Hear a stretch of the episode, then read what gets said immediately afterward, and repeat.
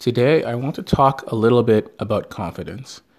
I will describe confidence as the self validation of knowing you have succeeded at this task or this thing in the past. So, I'm thinking about this from many different points of view. Uh, first off, I think confidence is just an essential thing to build up. Uh, I don't know if you would call it a skill, but let, us say it's a skill, a skill to build up in your life if you want to be successful, regardless regardless of what your definition of success is. Uh, I believe it shows in how you carry yourself, how you interact with other people, um, how you move through the world. You can always tell people who are high confidence, who clearly believe in themselves, and people who are low confidence and don't believe in themselves. Now, there's obviously a large number of reasons that that can be.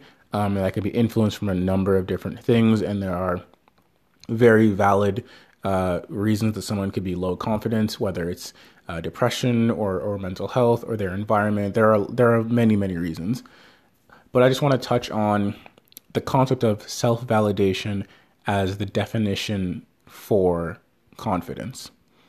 So I think about this mainly in the space of dating. I'm a young guy I am single, and I've always been told by people that I come off as very confident and sociable. Actually, I think that the sociableness plays into the confidence because I don't know that I was necessarily as confident when I first started into the dating space. Now, I think for a lot of men, and I'm going to speak specifically on straight, cis uh, gendered men, the concept of confidence, as I described it, comes from knowing that you've been successful at this skill or at this task in the past. Sorry, you've been you've been successful at this task in the past. So, my thought is that the men who come off as very confident are men that have been successful in the dating world in the past.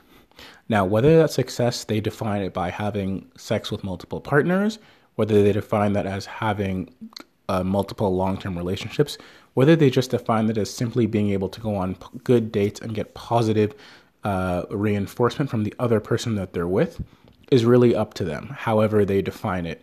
But that confidence manifests itself in the way this person sees themselves. So let's say that I take the third one where they define that at good, where they define success as being able to go on dates and have positive reinforcement from the other person.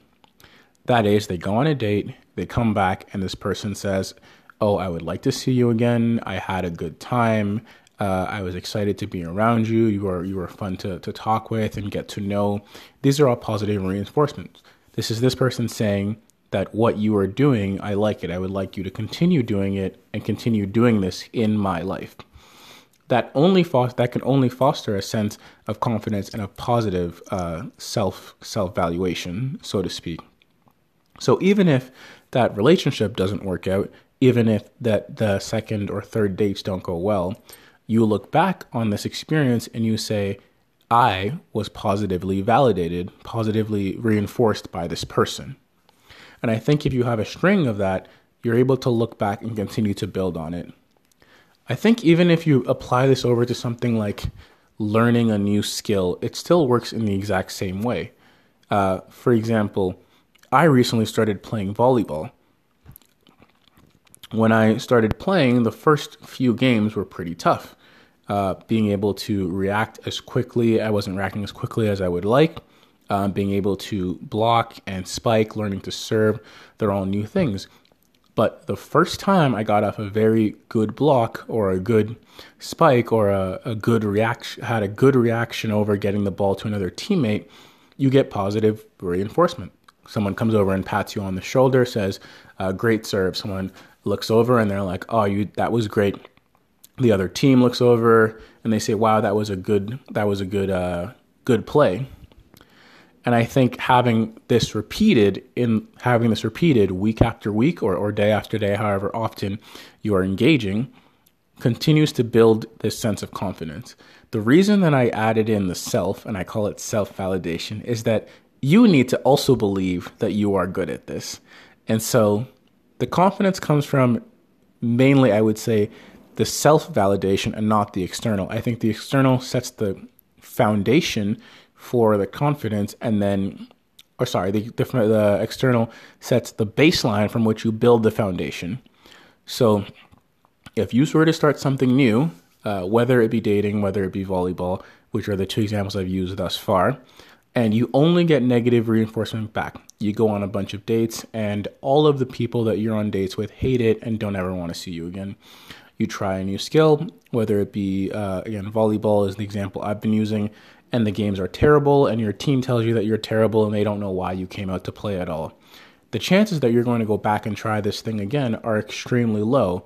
Uh, you've only gotten negative reinforcement. There is no external base to build your internal sense of self regarding this skill off of. So, uh, I think that's really all I wanted to say on this. I'm not sure if this really, if this analogy that I've tried to set up really makes sense as far as uh, dating or sports really go, but I really do believe that confidence is the self validation of knowing that you've been successful at this skill or this thing in the past, and I'll add repeatedly. And you use that to continue to build on how you feel about this thing and how you approach this skill going forward. Thanks for listening. I, I hope to flesh this out a little deeper and a little more clearly later on.